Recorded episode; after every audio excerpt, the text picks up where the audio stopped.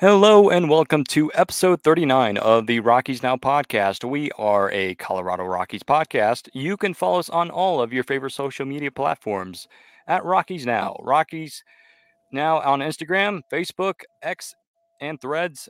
I'm your host, Stephen, along with co host Tom for the ride. Tom, how's it going? Doing pretty good. How about yourself?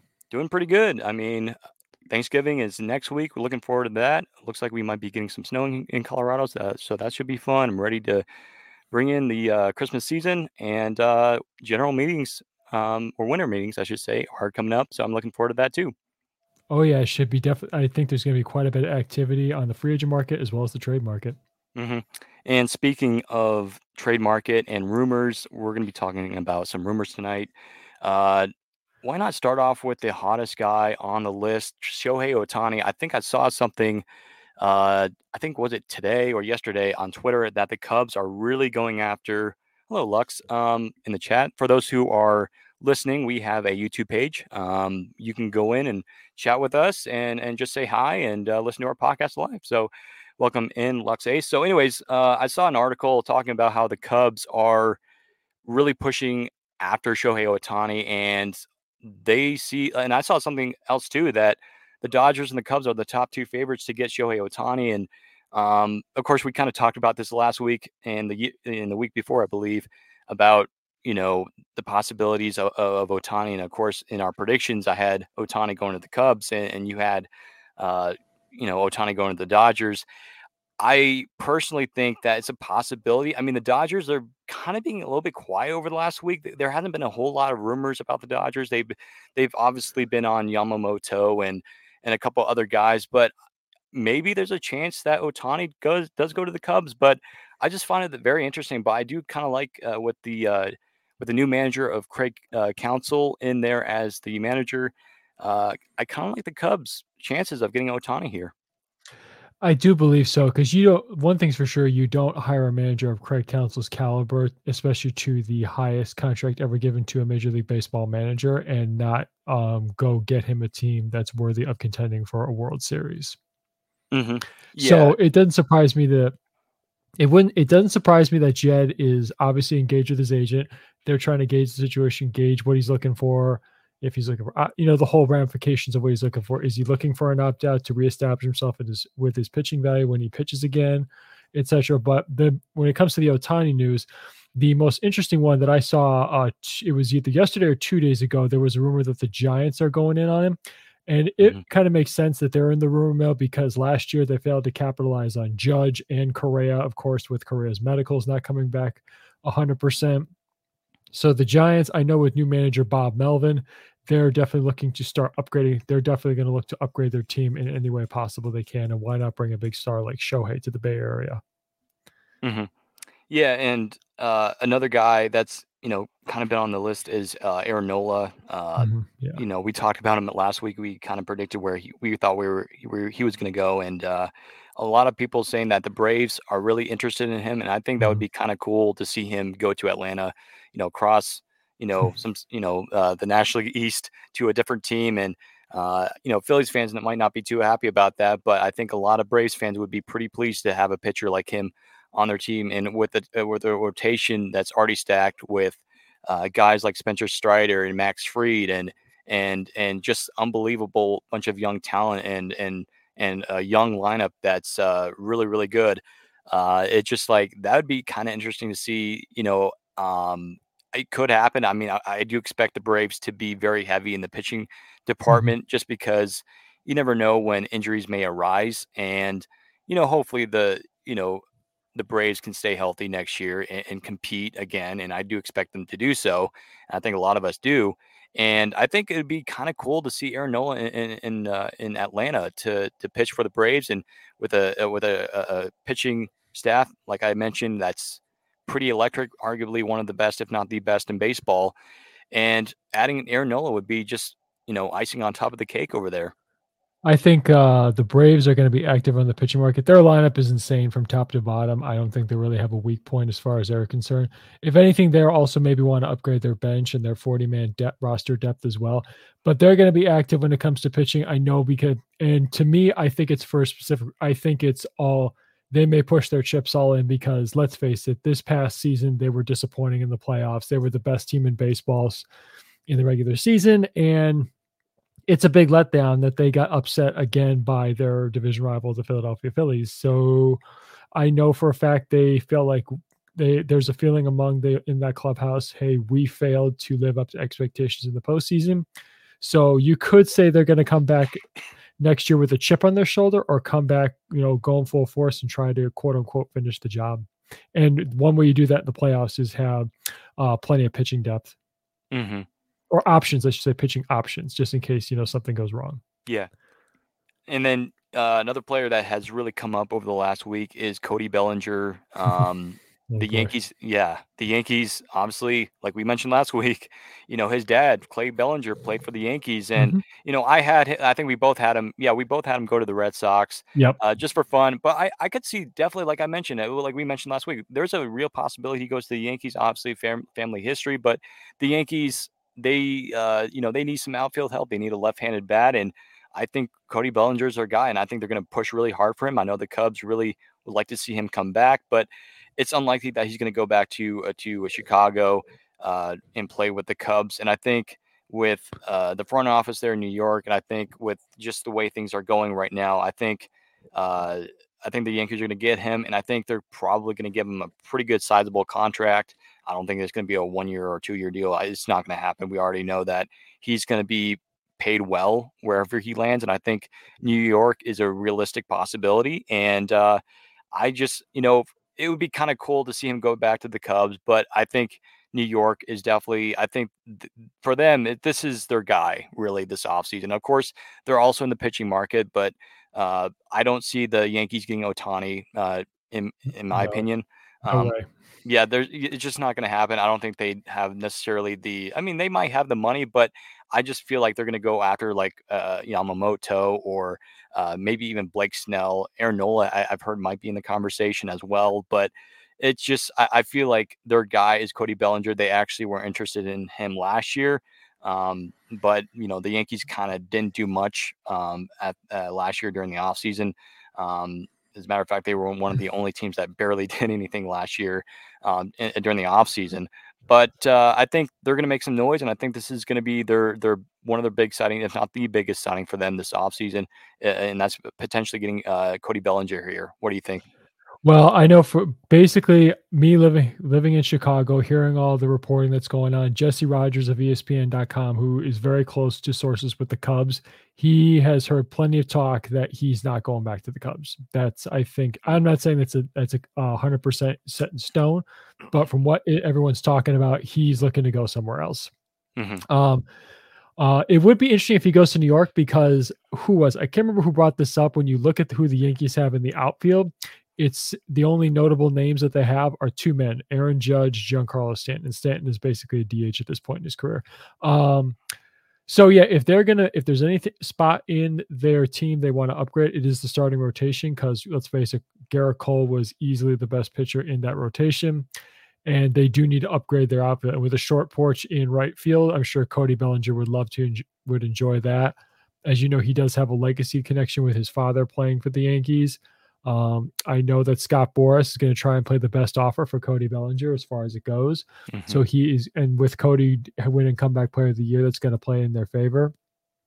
Uh, personally, I'd like to see him go to Boston. I think it's a better fit. Yeah. Um, no matter, but no matter which one he goes, he will he will want to play the outfield. He's not looking to play at first base, but either way, neither team needs a first baseman at this point.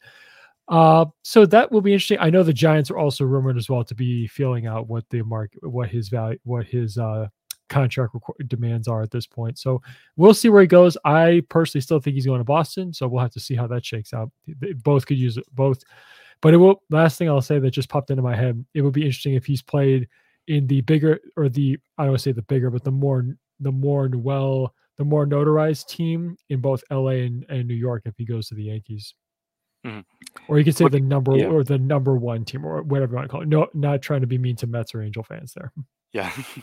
Looking on the uh, MLB.com uh, MLB trade rumors uh, page here, their article that they have, uh, just I believe today, uh, the Yankees and the Mets reportedly have talked to the Rays about Manuel Margot, who, you know, he I remember when he was with the Padres years ago, and hmm he wasn't like really a star player until like once he went to Tampa. And we all know how Tampa does their players. They have a very good analytical system. They do that with their pitchers, with their hitters, and somehow, some way, they make them into somewhat superstars. I'm not saying Margot's a superstar, but he's a very good player. And I think if, if the Rockies had room on their roster, I would like to get a guy like Manuel Margot. He would be kind of a fun Rocky, but I, I don't think that's going to happen, unfortunately. Uh, unfortunately, yeah, it's, it's, I'm I'm crying right now. But anyways, um, okay. yeah, yeah. Uh, but uh, you know, I, I, the Mets. Well, okay. So uh, when we released our, uh, you know, our uh, free agent predictions last week, I I had a comment, and it was just it was like you know the Mets could be doing this. Honestly, I don't see uh, the Mets being very active this offseason just because of Uncle Steve and you know what he said, and even Uncle Steve has said um, that they don't ex- you know intend on spending a whole lot this offseason. They're actually going to cut back on spending this year this offseason just because of what happened and and they're still paying for Max Scherzer and Verlander, I believe, right now. So Yes. and so they're not in a good situation right now. And uh, they wouldn't necessarily be rebuilding. I do expect them to sign a couple people just to kind of keep because obviously you kind of have to, especially in that market with that fan base. Uh, you know, the Mets fans, they wouldn't be super pleased of uh, you know, uh, you know, not doing much. And and honestly, nobody wants really that to happen, right? And so I do expect the Mets, Mets to be somewhat active, but I don't think they're going to be going after some of these big players. Uh, Margot, I could see it ha- like uh, it could happen. I mean, the Mets are talking to him, but I feel like it's more going to be uh, like maybe a West Coast team. I could see the Angels because, you know, of course, we kind of briefly talked about this last week when we were kind of finishing up the episode. We didn't talk much about, you know, uh, you know, the Angels. We talked a little bit about them, but you know, big again, big congratulations to uh, to Ron Washington over there. You know, I I, do, I I don't know if you watched the video, but man, like his speech made me want to run through a brick wall. It just, you know, how he wants to completely run the West. It was unbelievable. I really hope the Angels do that. It just the ownership, man. It, it's the ownership's got to do something, and hopefully, you know, I'm glad that they're being serious about this. But it's just, you know, I want to see the Angels win. I, you know, as a Rockies fan, I want to see the Angels win, and um, it's just one of those things that I would like to see. But uh, I could, I'd like to see the Angels kind of go for out for him, but I don't know. It, Manuel, Manuel Margot is an interesting player, but I, I think most likely I wouldn't be surprised if he goes out west somewhere, maybe LA to the Angels, or uh, I don't know, maybe Texas could uh, find a spot for him. Honestly, when you I knew Ron Washington to be quite a to be quite a leader and coach. If you don't if that speech that he gave doesn't get that clubhouse fired up, I don't know what will. hmm Um and for anybody who any of our listeners who listens, there is a video from the 2019 spring training where Bill Ripken on MLB Network interviews Ron Washington, and Ron Washington shows Bill um, with the help of Ozzie Albies and another one of their infielders at the time, some help on how he does his short infield drills and how he can get his infielders to perfect the last hop, uh, Mhm. which is actually genius. He, which is actually pretty genius. You can go on to um, YouTube and watch it. It's on there on MLB's official page. Um, but it's I gotta tell you, from what guys, uh, previous players who have played for him, whether it's Freddie Freeman or even AJ Pierzynski, who's on the Fair Territory podcast, um, who played for him in Texas, uh, he is one of the most serious but fun managers to play for that AJ has ever played for. Um, and there's and I guess that's a good reason because they went to back to back, one back to back American League pennants.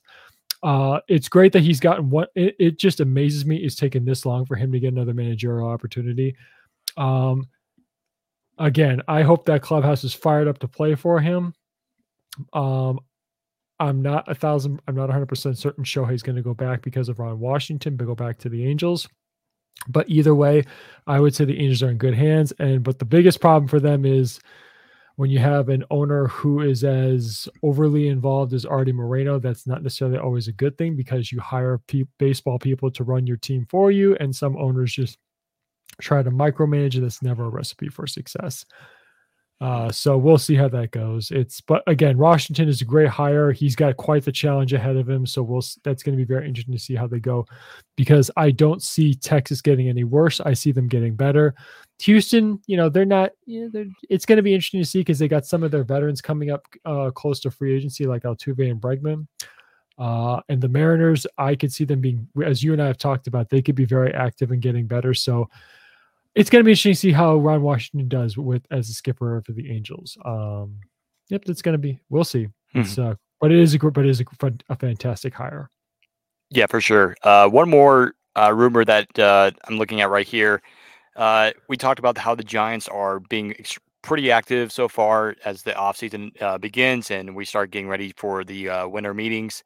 Uh, the Giants are uh, pretty interested in Matt Chapman, third baseman, uh, who previously played for Bob Melvin uh, with the A's, and we'll get to the A's in a second. But I, you know, the Giants, like like you talked about, Tom. I mean, the Giants. They might be make, making big money this offseason or spending big money, I should say, this offseason. And um, I think Matt Chapman, it would be, you know, kind of cool because I mean, Matt Chapman, Californian, uh, you know, played in El Toro High School in California. Um, and by the way, he was teammates with Nolan Arenado. And so it would be kind of cool to see Bob Melvin uh, and, and, Matt Chapman reunite in, uh, mm-hmm. in in California, there in the San Francisco Bay Area. And I'm, I'm sure, I'm pretty sure that a lot of Giants fans would be pretty excited to see uh, Matt Chapman, who is a platinum Gold, Glove winner, and uh, he he's pretty good defensively. Agreed. Matt Chapman, aside from Nolan Arenado, I think is the second best defensive third baseman in baseball. I mean, I, I mean that's that's arbitrary considering Nolan is getting is starting to get more into the advanced ages, but that's just a good point. I never really thought of it that way because Bob Melvin did uh, round out some of his old Oakland A's coaching staff, such as Matt Williams. He is now back as the bench coach, and I believe he's going to be coaching third base as well. Uh, no, I think he's going to be the infield coach and the third base coach as well. The bench coach, I believe, is um, uh, I don't want to get this wrong here. Uh, just a moment. I keep forgetting. Yeah, they made a bunch of like a lot. It was a lot. Moves, it was a lot. Of, it was it was a lot of coaching moves. Mm-hmm. Um, mm-hmm. Oh yeah, Ryan uh, Ryan, Chris, Ryan Christenson. That's who he yep. hired. Mm-hmm. Yes. Um, but the point is, yeah, Bob Melvin has definitely bring back his most of his Oakland A's coaching staff, and yeah, it would be a good idea to reunite him with Matt Chapman again. That would solidify that hot corner for a number of years. Um, they do need a little bit more defense upgrade defensively on that side of the infield with former Gold Glove winner Brandon Crawford officially leaving and retiring. Mm. Um, so yeah, it's they definitely ha- he's definitely got his work cut out for him because of course he's staying in in the same in the division, uh, the NL West. But uh, the Padres, they're going to be slashing payroll. The Dodgers are the Dodgers, of course. Um, and the Diamondbacks, you know, I think they can only get better from here and us Rockies, we're trying to creep up and find our identity and find our place in the division. So mm-hmm. it, it's a challenging situation for any new manager stepping in. So we'll see how that goes. Uh, they, one thing is they need a, they do need some, I guess you could say some star power because I think they're lacking that a little bit. Yeah, and talking about the Dodgers, man, like every single morning you see a oh, rumor about this guy going to the Dodgers. It's like who isn't interested going to the Dodgers? It's just yeah. like, oh man story gets old. But anyways, one story that is unfortunately uh, not very old. It just came out today. Um, tough for baseball. And first off, I want to say uh, I want to I want to apologize to all Oakland Athletics fans. Um, this morning, the owners of baseball uh, decided that, uh, or voted, I should say, uh, for the Oakland Athletics team to be moved to Las Vegas. Owner John Fisher had some words to say, and uh, we won't talk about it much tonight. But all I have to say is that uh, Oakland A's fans they deserve better uh, than this. Baseball fans they deserve better, and uh, John Fisher should be ashamed of it of himself. And uh, I don't know how he has a job in baseball, but uh, for some reason he's still in the game. And you know, I, listen, I I really hope that the A's find success in, in Vegas. I really do, but I don't expect that to happen with the ownership and the way that he runs the team. And uh, the way he he talked to the fans today was uh, basically a slap in the face um, to the the culture, to the fan base of Oakland, and uh, not a good situation for uh, a lot of people. it doesn't not only doesn't you know put good light on the athletics, but it doesn't put good light on baseball as a whole, and uh, not a good day. Not a good day at all. I don't just feel bad for Oakland A's fans. I feel bad for Oakland sports fans in general, and I say that because not only do they could they potentially lose the A's, they already lost the Raiders yeah. to Vegas, same town. Now, just to be clear to our listeners on the process, this is just the approval for the Oakland A's to explore relocation to Las Vegas or any other town. This doesn't for sh- just because this isn't the tell all be all. They do have that lot of land, but they have to get, but from my understanding, how the process goes, they still have to get the construction visits, the details, yeah. the approval for the land, the permits, all that. There's so much more for the A's to even even start putting the first to lay the first brick that needs mm-hmm. to be done. But anyway, we're not going to spend too much time on that. We'll talk about that another time when this starts to gain traction. But John Fisher, I mean, come on, man. It's just you can't be saying that. He should, you know, you you just don't just, say that. You this, know, this is this is again. I thought that there were this guy is easily in the bottom of not just baseball owners but all sports owners. He's down there with Mark Davis, in my opinion. So mm-hmm. honestly, Oakland, good riddance. You got rid of two just terrible, yep. terrible individuals in in Mark Davis and John Fisher, two of which didn't actually earn their fortunes. They mm-hmm. inherited mm-hmm. most of it. So you guys lost just you could say two rich boys who inherited their their family and inherited yeah. their family's money um the bottom line is i don't real quick about vegas i don't think the just like how vegas hasn't really fully accepted the raiders because people say well they accepted the knights well because the knights are an expansion franchise yeah. that's their baby you know fans are going to accept right. a team that is the started in their city so, and John Fisher, if people really believe this guy when he said this morning, I am going to say he is going to spend payroll appropriately, which means he's going to increase payroll to support a winning team. That's blasphemous. You had plenty yeah. of opportunities to do it in Oakland. Mm-hmm. You let Matt Chapman walk. You got rid of Marcus Semien. You got rid of Chris Bassitt. You want, and the list goes on of players that you traded away that you could have kept to keep your team competitive. People who believe that is are just clearly clueless. This guy is not going to again, I wish that I wish the players who play for him the best of luck, but some dark days could be ahead for this franchise. Uh, and again, the people of Oakland, I feel so sorry for you guys that you now have lost your last sports team, professional mm-hmm. sports team. I feel so bad for you guys. So please, yeah. my uh, my condolences to you guys as sports fans. I hope there's brighter days ahead. Maybe you might get an expansion team and you might get a better owner. So look at that. There, there could be a silver lining for you guys. Yeah, when you mentioned the uh, the the Knights, Golden Knights, uh, great organization, by the way, and, and mm-hmm. yeah, like people say, yeah, you know, listen, you know, people like you know, John Fisher was like, yeah, Las Vegas, they were looking forward to this. They weren't looking forward to the A's coming here. They were looking forward to an expansion team. There's a yeah. difference, and you know, Vegas, they want a, a, basketball team, I think, and that's great. They they can get that expansion, and I was more than happy for a team to go to Las Vegas, just not the A's, because that city is a, a great sports city. I mean, mm-hmm. come on, but they don't deserve the age. They don't deserve the ownership. And like I mentioned, you know, again, we, we don't want to, you know, get deep in the, on this, but it's just like, I, uh, I, I, again, I really hope the Athletics find success there, but I don't, I don't see it coming. Not until he's out of there, and I don't think it's happening anytime soon. Unfortunately, the way the way things are going, and and uh, it just it, it's it's it, it puts a black eye on Major League Baseball. Bad for the branding, bad for the sport. But uh, you know, hey, you know, somebody I was I think it was this, uh, I was listening to Fair, Ter- uh, Fair Territory today, and mm-hmm. uh, Kratz they were talking about it, and you know, there's a pot and they were talking to uh, you know I think a San Francisco writer, um, but they were talking about expansion and is it possible the expansion team does go to Oakland with Rob Manfred? Probably not, but hey, you never know. But I, think if, if, you're looking at expansion, you're probably looking at Nashville as one of them. That's a, probably the number one place now with uh, Las Vegas. Not officially getting a team, but we'll see. Because not only that, but I think there has to be that like teacher voting thing that has mm-hmm. to go down. And I know. And here's an interesting thing too: is that teachers there in Las Vegas, or at least in the state, they don't want the team. They don't want the A's. No. They want an expansion team, and because they want to spend the money on education, which is exactly what they should do. But it's just, I it's a bad situation over there again.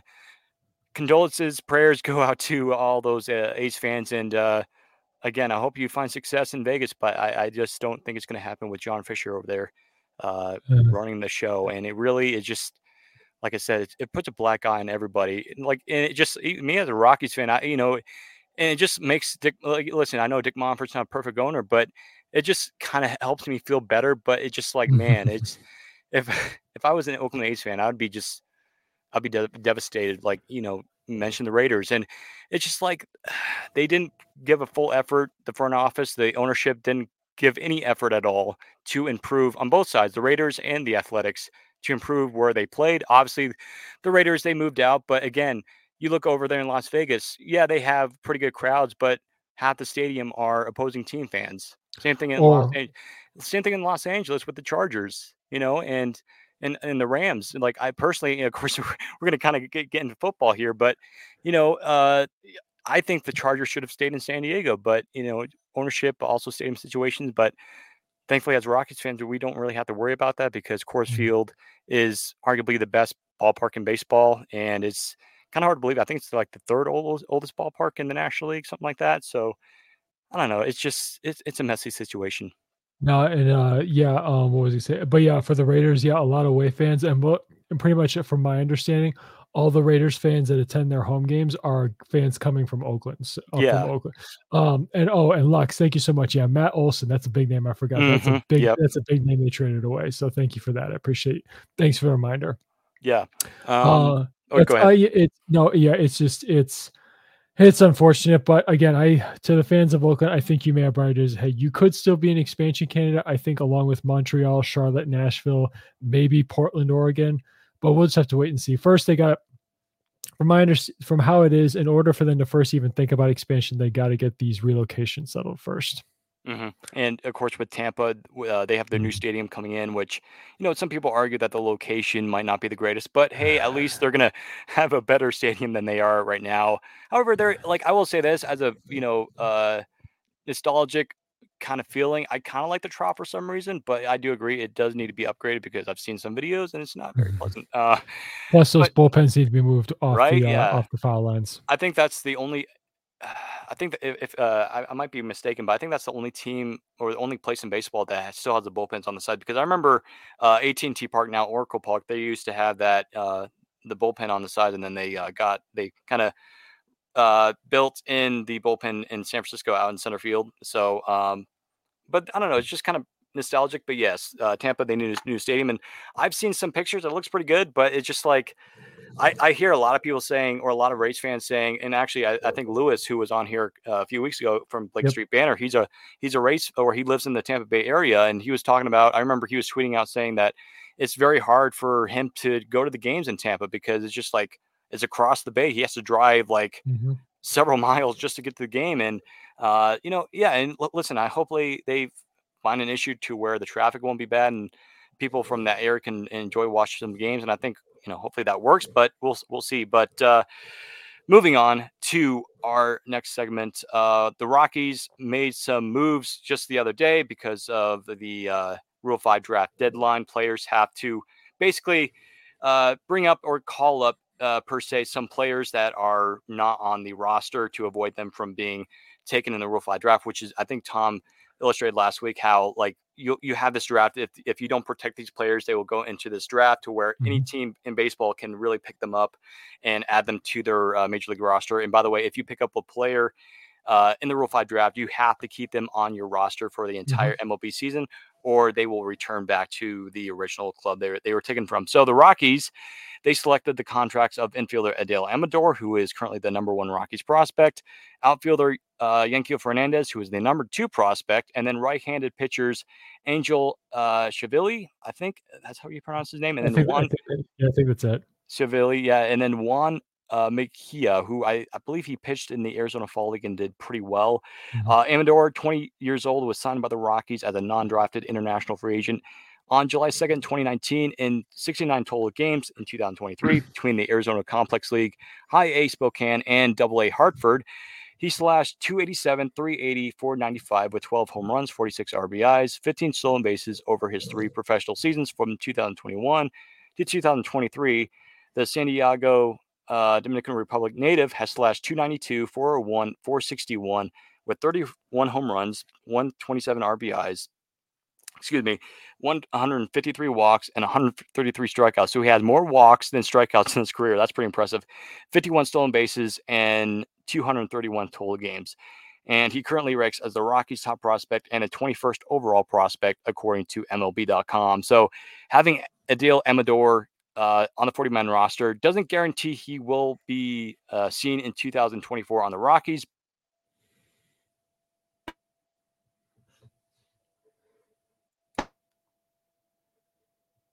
see the potential second baseman for the Rockies up here.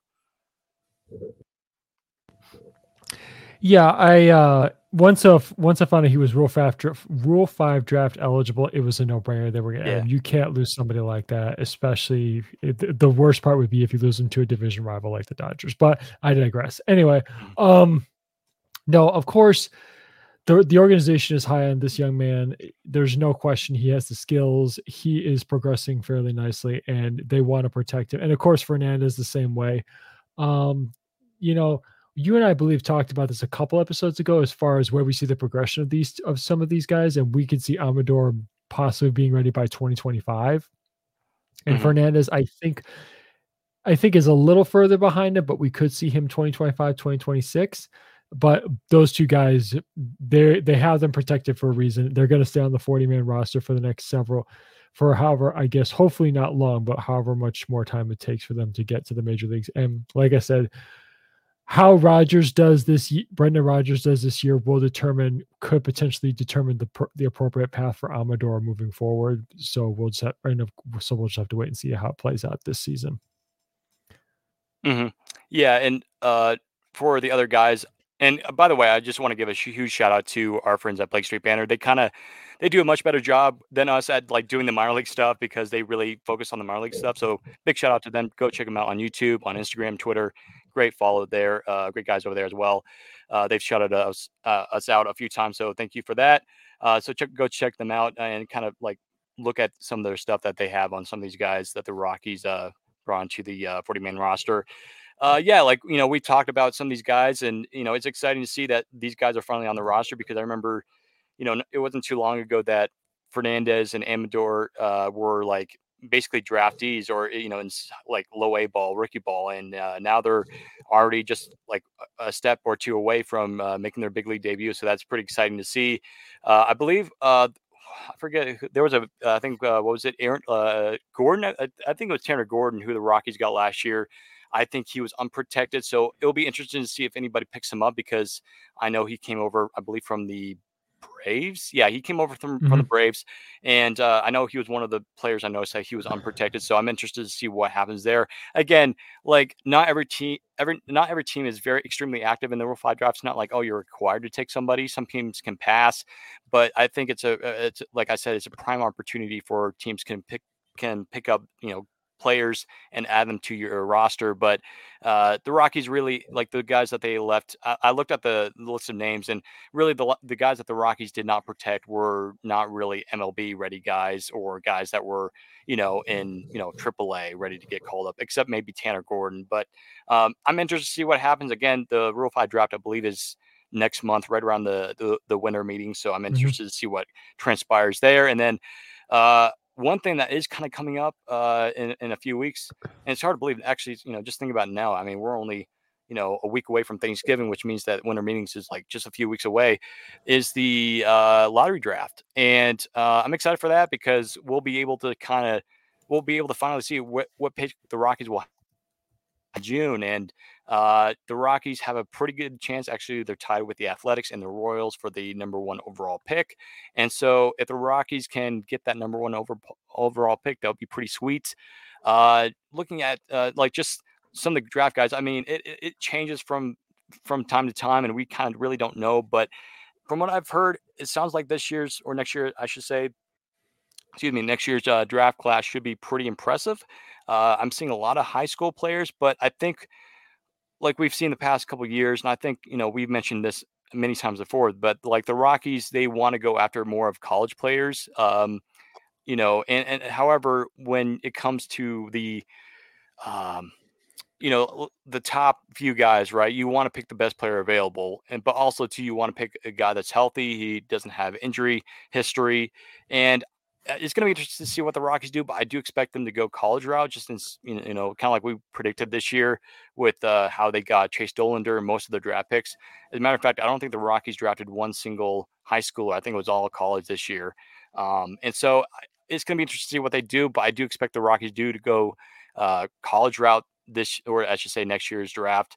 Um, but you know that's coming up, and then uh, of course winter meetings, and that's really when we kind of expect uh, the moves to start happening because over the last few uh, weeks we haven't really seen any big, if, if, at all, we haven't really seen any uh, any free agency signings at all, and I think we're just waiting for the uh, the uh, winter meetings to start happening. But uh, for those who are listening, I, I think it's most some of our listeners might have heard of DNVR, who they cover the Rockies. They are a Denver-based company, sports company. They have their own bar.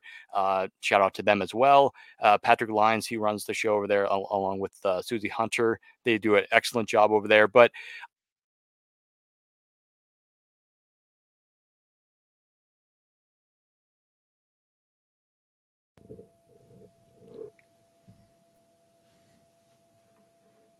Steven, you cut out. You're on mute.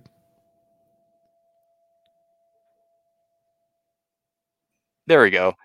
Uh, a year ago, uh, like I was talking about, a year ago, the Rockies made a trade. Uh, they got Nolan Jones from the Guardians for Juan Brito, mm-hmm. and uh, and it's just like maybe the Rockies will be active before the winter meetings because we've seen that before.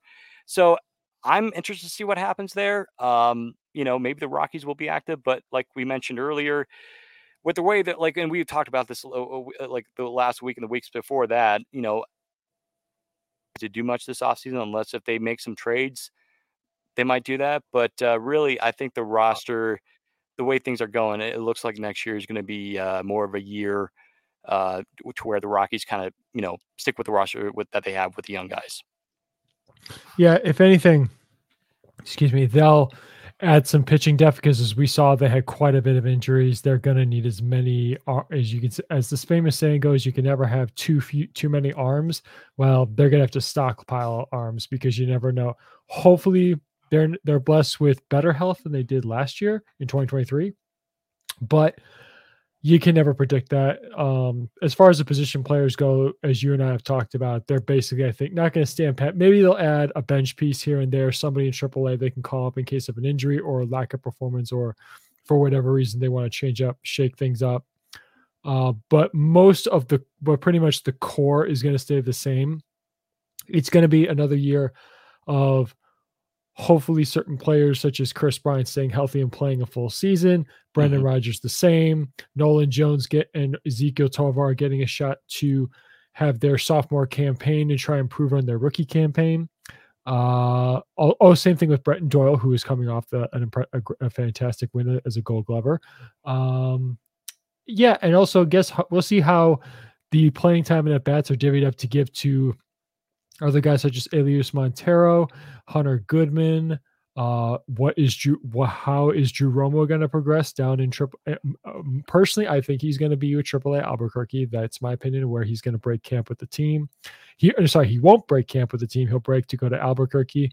Mm-hmm. It's just going to be another year of Bud Black and the coaches trying to help figure out, as well as Bill Schmidt in the front office, evaluate and mold this core into the finish, into hopefully a finished product that they can add the finishing touches to creating a contending roster after this season. Hopefully, fingers crossed. Hopefully that that's where they are at the end of the season. And as we move into our last segment of the podcast, uh, we're going to talk about some news, breaking news tonight uh, out of Major League Baseball with the awards coming out. Uh, we got the MVP awards. Of course, the other day we had the Cy Young awards.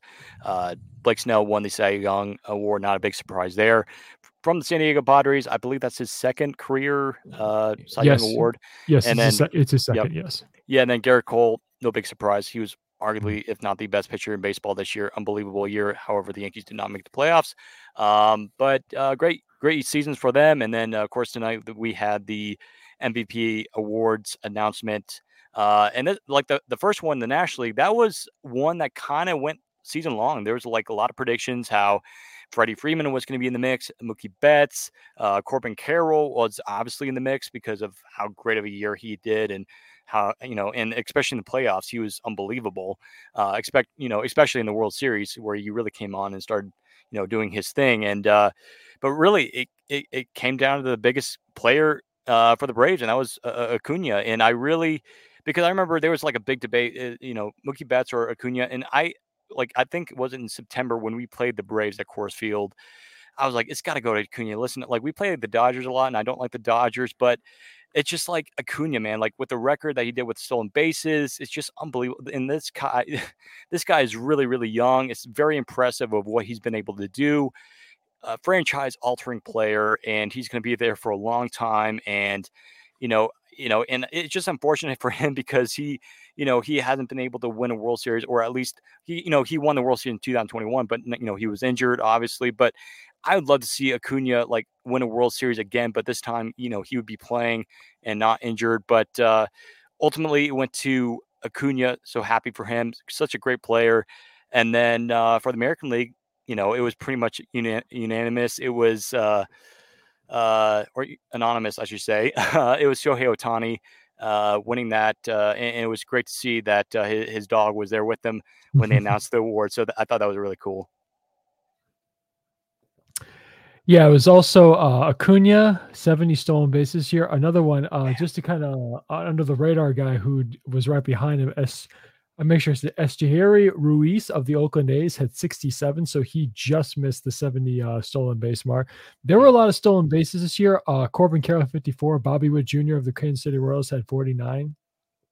So definitely, you could say there was some more refined strategy as far as the bigger bases and the um, number of times you can throw over with the with the uh, pitch clock as well.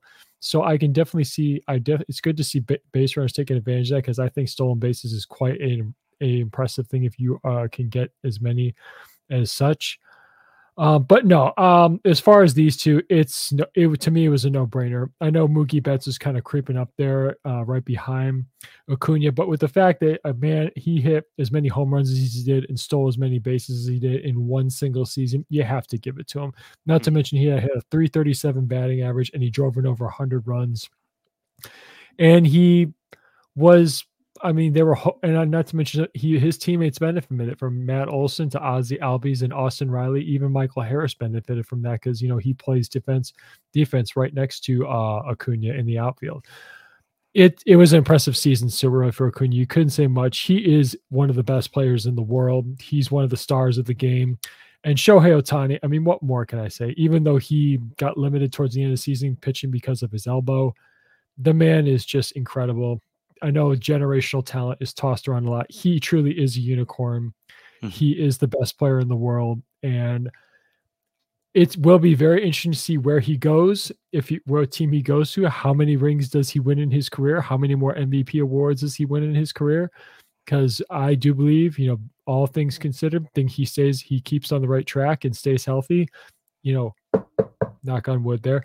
he, I believe firmly he is going to be going to Cooperstown someday, and he yeah. will be, he, he, will be ranked among the legends of the game. Mm.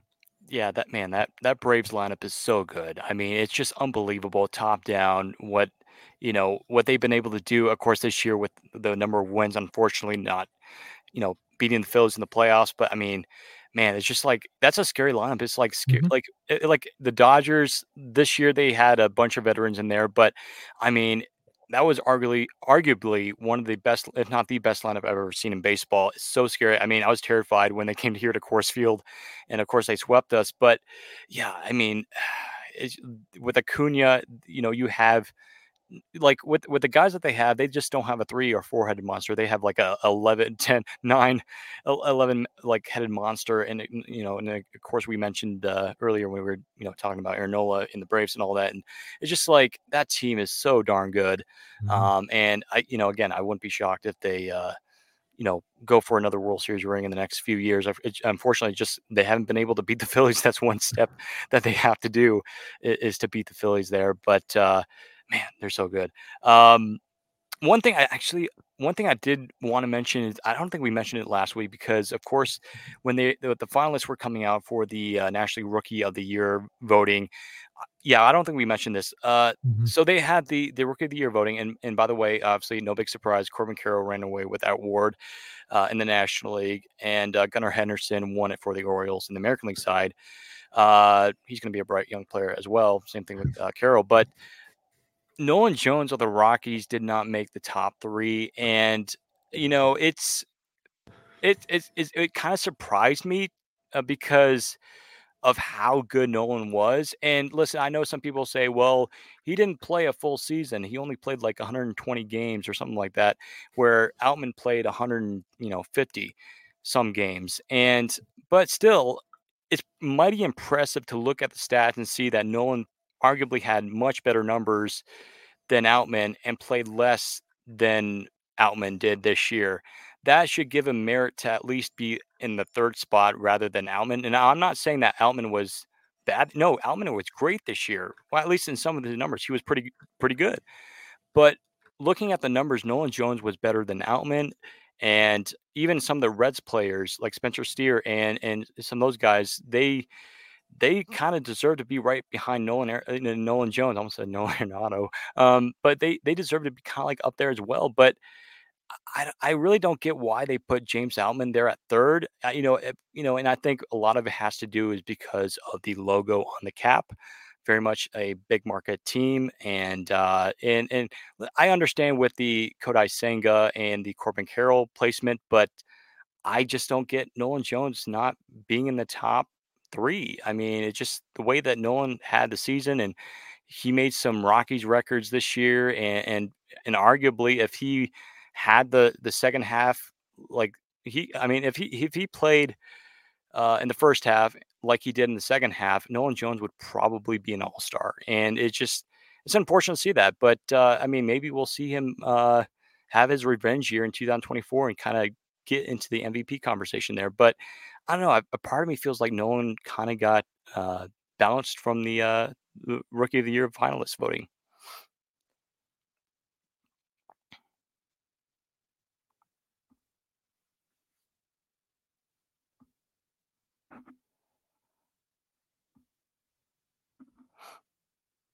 I think you're on mute. Hold on. Uh, oh, I'm so oh, sorry about that. Yeah, I'm sorry about that. Oh, I you're good. My, my okay. apologies. Oh, so anyway, as I was saying, real quick, uh, that was purely political. It was like as you said about the logo on the baseball cap. If you yeah. look at Baseball Reference, James Outman, 3.3 WAR in 151 games played. Nolan Jones, 4.3 WAR in 106 games played. Nolan Jones played about 45 games less, and he was worth almost a full more a full win more than Outman was. Hmm. Imagine mm-hmm. if Nolan Jones played 151 games. Just yeah. let uh, let uh, to our listeners and anybody who hears my voice, let that resonate and sit there for just a minute. Especially given that Outman played for a contending team where he was surrounded by quality bats in the lineup from top to bottom. I'm not saying that the Rockies don't have any quality bats others out in their lineup, but comparison of the two lineups when you got the NL West winning Dodgers versus the last place Rockies who lost 100, 100 over 100 games. Nolan Jones really had no protection, serious protection like Outman did in the lineup. So yeah, let that resonate there. Nolan, it was a pure political thing. Nolan Jones should have at least finished third. Corbin Carroll was the was the easy favorite there. He should won. Uh, Koda Say, uh, yeah, Kodai Senga mm-hmm. um, definitely earned the number two spot, but Nolan should have been third. But either way, um, guess either way, the Dodgers once again did disappointed. Even they were the number one seed in the in the National League, they disappointed again. So, oh, sorry, number two seed. Excuse me, Braves are mm-hmm. number one. Mm-hmm. Um, uh, Dodgers once again. The only World Series they have since 1988 is the shortened 2020 season. Still a World Series, nonetheless, but can't pull it out in 162 games. So until you do that, you're there's gonna be you're still gonna have that little asterisk there, guys. So Mickey Mouse uh, World Series. you got yeah, you guys you guys can spend as much money as you want. You can sign Shohei, but if you do, you better win it all because quite frankly, if you don't, then not only is Shohei going to be dis- the best player in the world going to be displeased, your fans are going to really seriously start might start rioting. Because yeah, if if I was a Dodger fan and you sign guys like Freeman, and now Shohei, and you have all this high payroll, and you because winning the NL West for 10 out of 11 years is great, but if you can't, if you only got one ring in those 11 years, then that's a bit of a problem there. Yeah, because because at the end of the day, what what counts? The ring. What what's all that? What's the, what, the one thing that matters? The ring on the finger. So yeah, ex- yeah, exactly. I mean, looking at the like Stathead Baseball, which is a great page. Uh, I found that out mm-hmm. like just recently, and I was like, hey, you know, mm-hmm. I found these stats, and and actually, I put I put it on Twitter when it came out, and uh, you know, got some likes from that. So to any of those who are listening, thank you. If you if you follow our Twitter page and like that, so thank you for that. Um, yeah, I'm, batting average, Nolan clearly beats him 297 versus 248. Um, and then OPS plus 138 for Nolan, 112 mm-hmm. for for Outman. OPS 931 for Nolan, 790. I mean, some of these numbers are so blindsided for Nolan. It's just like I like the big one. The big one for me is the slugging, 437 yeah, to yeah. five four to 542. Again, course yeah. field effect aside, regardless. But right, yeah, yeah. And then not only that, but I okay, I got the games. I actually counted more games than I should have. It, Nolan only played in 106 games, which is mm-hmm. shocking, mm-hmm. and he was able to nearly beat him in home. He was only three away from home runs. Yep. And was only eight behind in RBI. That's incredible. And see, like I, I I'm I feeling a little bit better now, but still, I will still stand by this. Nolan was straight up robbed because it's just like you you cannot almost put a better season when when a guy basically makes his debut in late May, almost June, and really puts up the season. It's almost it's extremely hard to do. And and I did see like I think I saw the uh, voting numbers and Nolan barely missed third, but still, like he definitely deserved that third place spot. And mm-hmm. yeah, there's arguments that Spencer Steer and and Matt McLain could have could have been in that third or fourth spot. Sure. I agree, but it just Nolan he that was his spot. Especially considering, yeah, it's sorry, he was not. I, I want to say he wasn't on anybody's radar as far as to be have a breakout season, but again, he's there needs to be something said for when you perform well on a contending team and when you perform well on a non-contending team. Mm-hmm. Um, when it takes a lot of moxie to get back up every day and go to the ballpark and t- continue to prepare, work hard, and prepare to and go back out there to play a baseball game when there's when you know there's a, a lower probability than most to win the game that game tonight. Not to say they don't that the Rockies didn't have a winning mentality. Let's try and win this baseball game. They prepared to win every single game, but it's just comparison to the Dodgers who had a stronger roster. They had a higher probability of winning mm. of winning each night. yeah. One thing for sure is that uh, James Outman will not be getting a Christmas card from Nolan Jones this offseason. That's for sure. I don't think so. he might get he'll get a congrat he might get a congratulations that they run into each other for maybe. May, I mean, yeah, maybe. Well, Corbin, like, Car- Corbin Carroll definitely will. I'd like to see a uh, a WWE fight between Nolan Jones and Outman. I believe Nolan Jones would probably win that. Maybe I don't know. Well, I Nolan mean, Jones, Nolan Jones, I believe, is the bigger man. So that's and, and the taller man as well. So that yeah. he has that. So that's for that's for certain. Well, um, the, well, the bottom. Well, I know that Rockies, Rocky, uh, sorry, Dodger fans will come at us and say, "Well, guess what? You guys finished last place." This, "Yeah, that's true, but we're rebuilding, and if you guys want, yeah. uh, are also, well, also but yeah, well, also too, the Dodgers and the Rockies ended up at the end of the season with zero playoff wins. So they had, yeah, correct, the same number of playoff wins. Yeah. yeah. Well, I think that yeah, I think that will. Uh, I mean, they might want to worry about they might want to worry about their own problems. They got bigger problems than trying to talk. talk then talk. You, they, you might not want to waste your time talking down to us. You guys got bigger problems. Yeah, I mean, it's. I'm interested to see what. I mean, Nolan Jones next year. Watch out. I mean, there's there's always that season or that player that always you know that usually sometimes has their you know sophomore slumps, but really, hopefully, knocking on wood, we don't see that from Nolan. But uh, with what we saw this year, I, think we're going to see a lot of Nolan Jones and, some headlines coming up in the future for Major League Baseball and the Rockies. Um, but yeah, it just you know Nolan Jones, he definitely I think had a shot to win that award, and I think he definitely deserved some recognition in in, in that. And it's just kind of hard to believe that there are, there were actually people that were like, "Who's Nolan Jones? We never heard of this guy." I'm like, "Are you serious?" Um, but yeah. Oh, one more thing. Hopefully next year, base run potential base runners and base stealers, be careful when the ball goes to Nolan Jones in the oh, outfield. Oh yeah. You, well, you guys better start paying attention to that part. Mm-hmm. Because you're gonna get gunned down by the Jonesy in left field because people still haven't learned you don't run on Nolan Jones or Brenton Doyle. They may be he may be a left fielder, but don't test that arm, please. Mm-hmm. It's don't, just ask don't. just ask Ronald Acuna. He got thrown out at home. yeah, don't test that arm. Anyway, that will conclude this episode of the Rockies Now podcast. Please be sure to subscribe, follow, rate, and review all of our social media pages. We love hearing from all of our wonderful listeners. Thank you so much for listening to today's episode of the podcast. Have a great day, everyone. And as always, go Rockies.